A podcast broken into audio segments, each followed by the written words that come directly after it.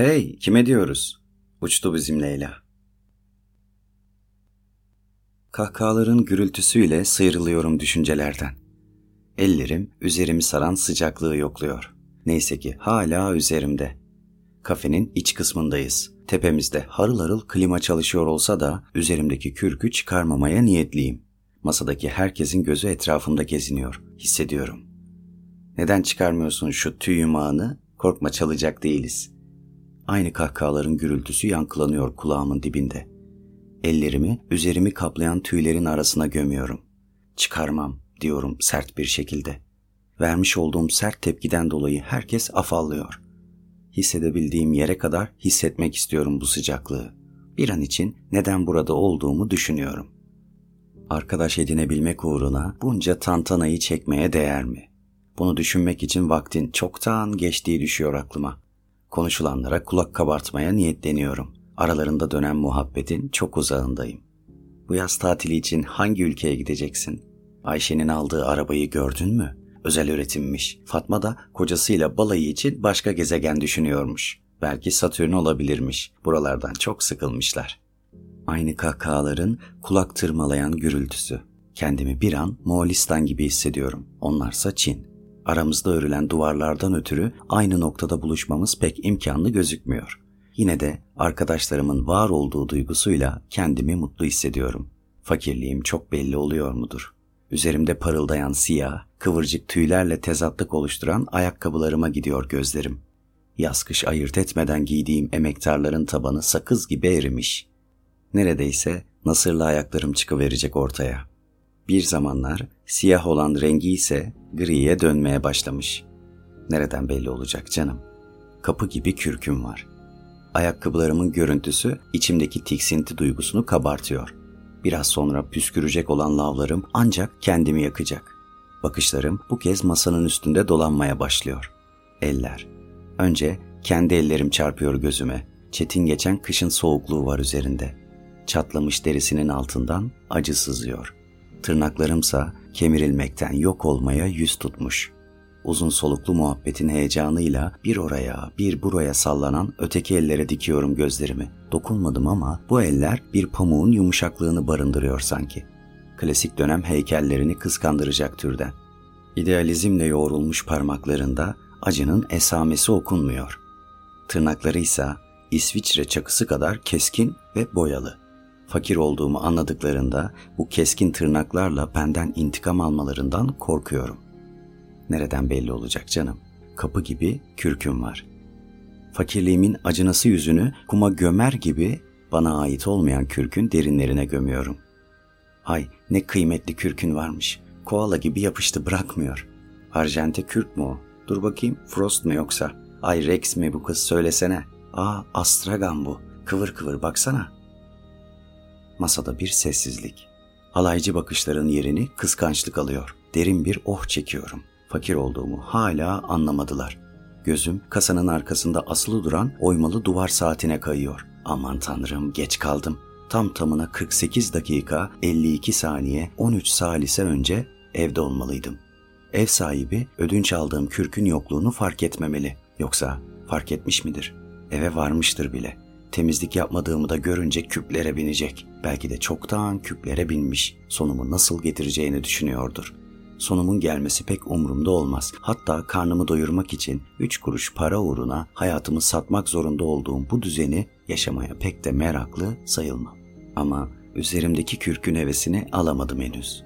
Ne olurdu birazcık daha sıcaklığın tadına varıp öyle yumsaydım gözlerimi. Ah Astragan, tüylerin ne kadar da yumuşak. Zenginlerin gösteriş yapmak için hayatları boyunca sadece bir kez giydiği Astragan. Zavallı koyun, sevimli, munis, güzel hayvan. Bir an için kürkün acı dolu inlemesi kulağımda yankılanıyor. Hepiniz suçlusunuz. Ürperiyorum. Derin bir nefes doldurmalıyım ciğerlerime. Çektiğim hava göğüs kafesimde sıkışıp kaldı sanki. Yok nefes alamıyorum. Akciğerlerimin söndüğünü hissediyorum bir an. Kahkahaların kuru gürültüsüne dönüyor buğulu bakışlarım. Ya fakir olduğumu anlarlarsa? Masadakilerin ne dediklerini seçemiyorum artık. Eller uzun soluklu muhabbetin heyecanıyla bir oraya bir buraya sallanmaya devam ediyor. Anlaşılan fakir olduğumu hala anlamadılar. Avuç içlerimden soğuk terler boşalıyor. Kürkün yaydığı sıcaklık mı yoksa içimde duyumsadığım karşı konulmaz telaşın dışa vurumu mu bilemiyorum. Ne yapıp edip bu masadan kalkmalıyım. Temizlik yaptığım eve gidip kürkü teslim etmem gerek diyemeyeceğime göre başka bir yalan uydurmalıyım. Bir titreme alıyor bedenimi. Kopmaya yüz tutmuş bir yaprak gibiyim. Tutunduğum yerden koptu kopacak dalım. Masadaki herkes çok neşeli. Kahkahaları iyice midemi bulandırıyor. Gözlerim misket topu gibi sağa sola oynayıp duruyor. Yakalanacağım hissi paçalarımı bir türlü bırakmıyor. Ya fakir olduğumu anlarlarsa? Gözyaşlarımı tutacak dermanım yok. Ağlıyorum. Masadaki herkes kahkahalara boğuluyor. Son nefeslerine kadar gülüyorlar. Boğazları yırtılacak. Karnımın içinde oluşan yumruyu çıkartıp suratlarını fırlatmak istiyorum. Kopmaya inat etmiş bir yaprağa dönüşüyor bedenim. Titremeye devam ediyorum. Gözlerimi içeri giren insan sürüsünden alamıyorum. Hepsi bana bakıyormuş gibi geliyor. Ya fakir olduğumu anlarlarsa? Bakışlarım kasanın arkasında asılı duran oymalı duvar saatine kayıyor yine.